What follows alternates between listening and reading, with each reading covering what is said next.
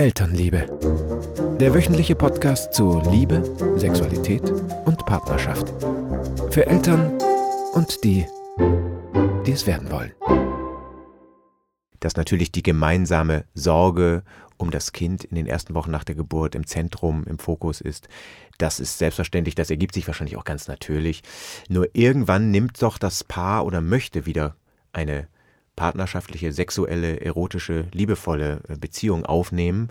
Und wie geht das denn in, in vonstatten und wo sind da die Fallstricke? Wo kann sich da auch ein Paar irritieren lassen? Auch hier denke ich, ist es wieder wichtig, nicht zu große Erwartungen, konkrete Erwartungen zu haben und sich eher darauf einzustellen, dass es sozusagen eine Phase der Veränderung sein wird, die auch mit Anlaufschwierigkeiten zusammenhängen wird. Mhm. Ich denke, wenn sich Paare darauf einstellen, dass es normal ist, Anlaufschwierigkeiten zu haben und sich auf all diese Veränderungen biologisch, physiologisch, sozial, also es gibt ja kaum einen Bereich, der in dieser Phase nicht betroffen ist, sich darauf einstellen, dann sozusagen bringen sie die nötige Akzeptanz und Toleranz und Gelassenheit mit, sich auf die Veränderungen jeweils spontan und adäquat einzustellen. Ich denke, das sind die besten Voraussetzungen. Und ähm, nicht umsonst haben viele Forscher sozusagen die Zeit nach der Geburt des ersten Kindes wissenschaftlich als sogenannte Krise bezeichnet. Mhm, das mhm. finde ich sehr, sehr bedeutsam und sehr anschaulich.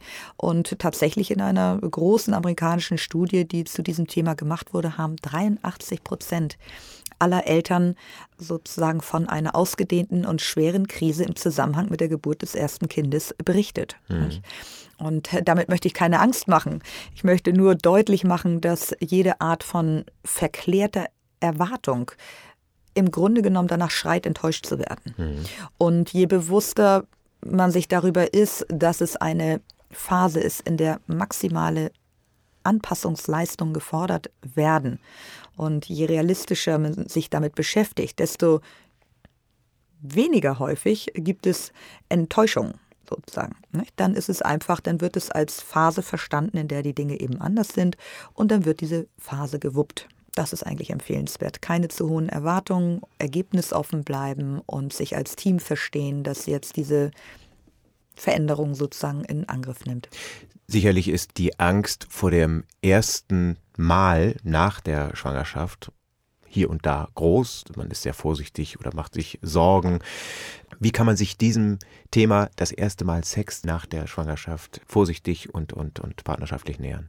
Ich denke, es ist ähm, gut, wenn das Paar es irgendwie ritualisiert, sich Zeit nimmt und vielleicht eher zärtlich sinnlich sozusagen äh, beginnt, wertschätzend, dass sozusagen der Körper, der bis eben noch geschunden war und mhm. immer noch erschöpft ist, irgendwie auch noch nicht optisch in seiner alten Form ist, dass der einfach ein bisschen andere Zuwendung jetzt äh, benötigt. Ich äh, mhm. glaube, da einfach ja sinnlich und liebevoll und zärtlich äh, zu beginnen, ähm, kann für viele Mütter entlastend sein, kann ihnen die Angst nehmen. Denn es sind ja doch die Mütter, die die größeren Ängste haben. Ne? Ja. Es ist ihr Körper, der nicht mehr so aussieht wie vorher. Sie hatten sozusagen den Dammriss oder den Dammschnitt und befürchten jetzt auch geweitet zu sein und dass es vielleicht für ihren Partner nicht mehr so schön ist. Ich denke, der Mann ist gefragt, der Frau einfach ein gutes Gefühl zu geben und auch zu signalisieren, mir ist es jetzt nicht wichtig, dass alles so ist wie vorher, auch sozusagen qualitativ und quantitativ, sondern ich liebe dich und ich finde dich attraktiv und ich habe Lust auf dich und äh, ja, also einfach die Sexualität natürlich wieder in Gang kommen zu lassen. Unter Umständen ist es natürlich auch so, dass äh, der Mann jetzt nun schon lange Wochen enthaltsam gelebt hat. Vielleicht hat während der Schwangerschaft die Frau keine, keine Lust verspürt und lebt auch in einer großen Verunsicherung. Ich versuche ja immer die Lanze für die Männer auch zu brechen mhm. oder ein bisschen auch aus der Sicht des Mannes mal zu befragen. Äh, ich habe jetzt monatelang äh, enthaltsam gelebt und ähm, bin verunsichert. Wie kann ich als Mann mir da selbst Hilfestellung geben, dass meine Partnerin einfach jetzt nochmal über meine eigene Unsicherheit hinaus Zuwendung braucht, Stütze braucht, Hilfe braucht?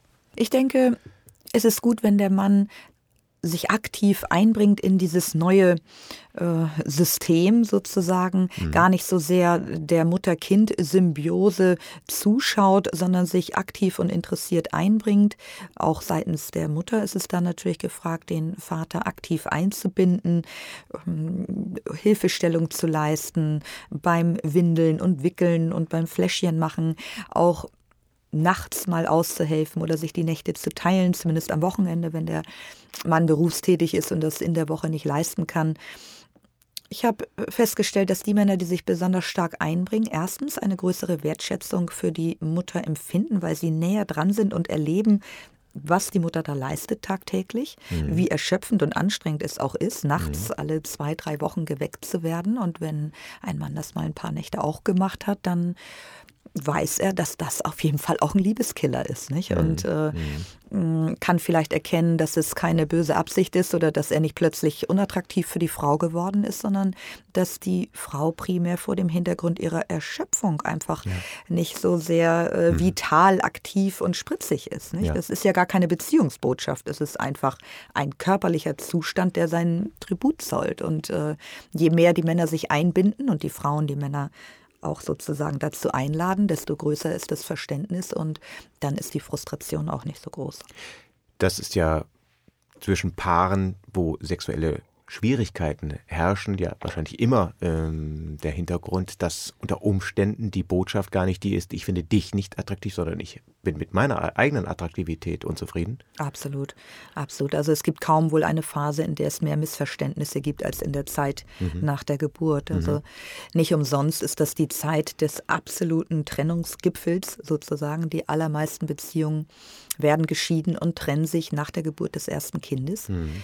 Ähm, das liegt daran, dass eben so unglaublich viele Anpassungen zu leisten sind. Und je nachdem, wie gut das Paar im Gespräch ist, sich austauscht, sich vermitteln kann, ähm, Entwicklungen richtig interpretiert, äh, liebevoll verbunden bleibt, äh, diese Krise sozusagen, diese Herausforderung meistert, ja, in Abhängigkeit davon sozusagen ist erstens die Partnerschaftszufriedenheit zu sehen, aber auch ähm, die Häufigkeit von etwaigen Trennungen, die in der Zeit wirklich dramatisch hoch sind, das muss man sagen. Wenn Ihnen unsere Beiträge gefallen, so empfehlen Sie diesen Podcast doch gerne bei den jungen und werdenden Eltern in Ihrem Umfeld weiter. Bis zur nächsten Woche zu einer weiteren Ausgabe von Elternliebe.